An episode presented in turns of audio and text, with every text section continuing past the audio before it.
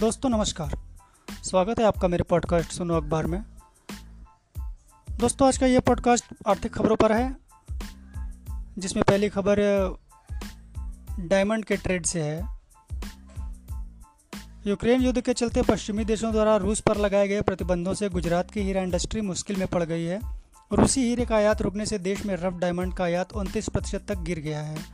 नतीजतन, गुजरात के पच्चीस हज़ार हीरा कारीगर बेरोजगार हो गए हैं। काम कम होने से साप्ताहिक अवकाश एक से बढ़ाकर दो और काम के घंटे आठ से घटाकर छः घंटे कर दिए गए हैं। देश में रूस से सालाना पचहत्तर हज़ार करोड़ रुपए के रफ डायमंड का आयात होता था। इसमें से अधिकतर स्टॉक पतले डायमंड का होता था। इस तरह का डायमंड दुनिया के अन्य किसी भी देश में माइन नहीं होता, लेकिन इन पर अब अमेरिकी प्रतिबंध लग चुका है। यानी रूसी हीरा खरीदने बेचने वाले कारोबारी अमेरिका के साथ कारोबार नहीं कर पाएँगे।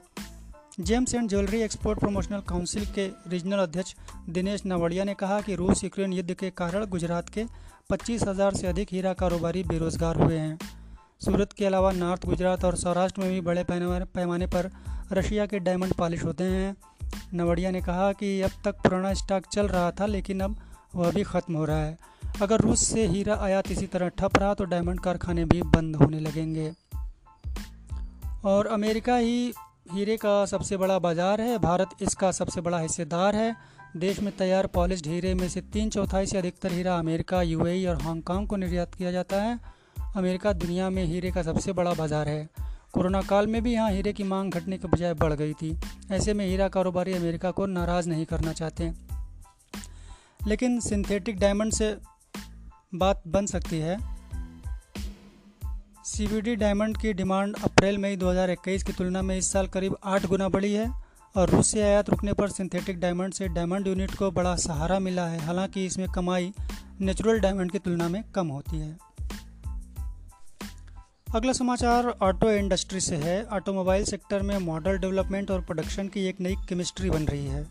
भारत में पहली बार सुजुकी के इंजीनियरों द्वारा product mild hybrid SUV model का प्रोडक्शन टोयोटा किर्लोस्कर मोटर के प्लांट में होगा।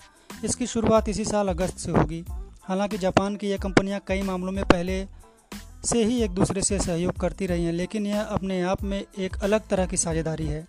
टोयोटा के चेयरमैन अकियो तोयोदा ने शुक्रवार को कहा कि हम सुजुकी के साथ नई SUV बनाने का ऐलान करते हैं। मारुति सुजुकी और टोयोटा ने 2017 में एक करार किया था। इसके तहत दोनों कंपनियाँ इलेक्ट्रिफिकेशन टेक्नोलॉजी में टोयोटा की ताकत और कॉम्पैक्ट वाहनों में वाहनों के विकास में सुजुकी की महारत को साथ लाने पर काम कर रही हैं। वहीं क्रिप्टो करेंसी के मामले में अधिकारियों की समिति ने क्रिप्टो पर जीएसटी टालने का सुझाव दिया है।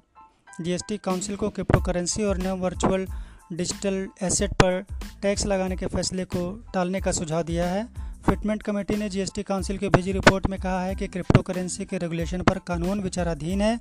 वहीं समिति के मुताबिक वस्तु या सेवा का निर्धारण करने के अलावा क्रिप्टो इकोसिस्टम से जुड़ी हुई सभी सप्लाई की पहचान ज़रूरी है।